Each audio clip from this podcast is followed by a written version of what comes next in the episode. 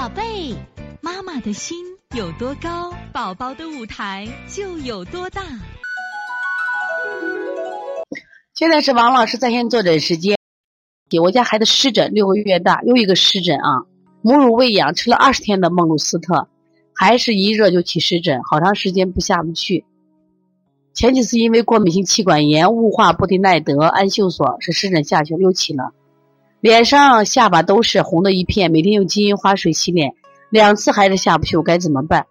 大家问题很明确呀，你这个问题大家看了吗？你用的是激这个激素来控制的吗？你把母乳喂养，喜欢考虑是不是因为你导致的孩子这个起湿疹？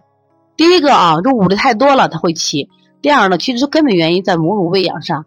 那你像你这种情况下，把你的母乳的这个好吃的食物好好考察一下。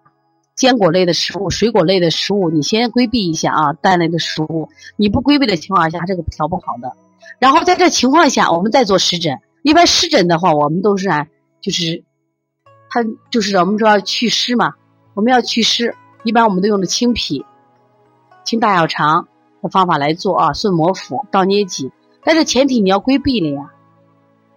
你光洗是不行的啊！你先把你的产生的根源找到，疾病背后的真相先找着啊！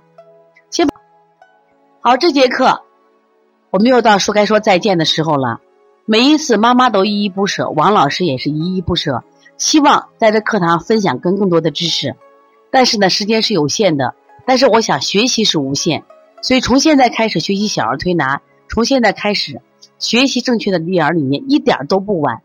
也希望我们今天听课的妈妈能把我们所有的知识，通过自己的学习，通过自己的分享，让更多的妈妈了解，走进邦尼康小儿推拿，走进邦尼康的课堂，让我们获得正确的育儿理念。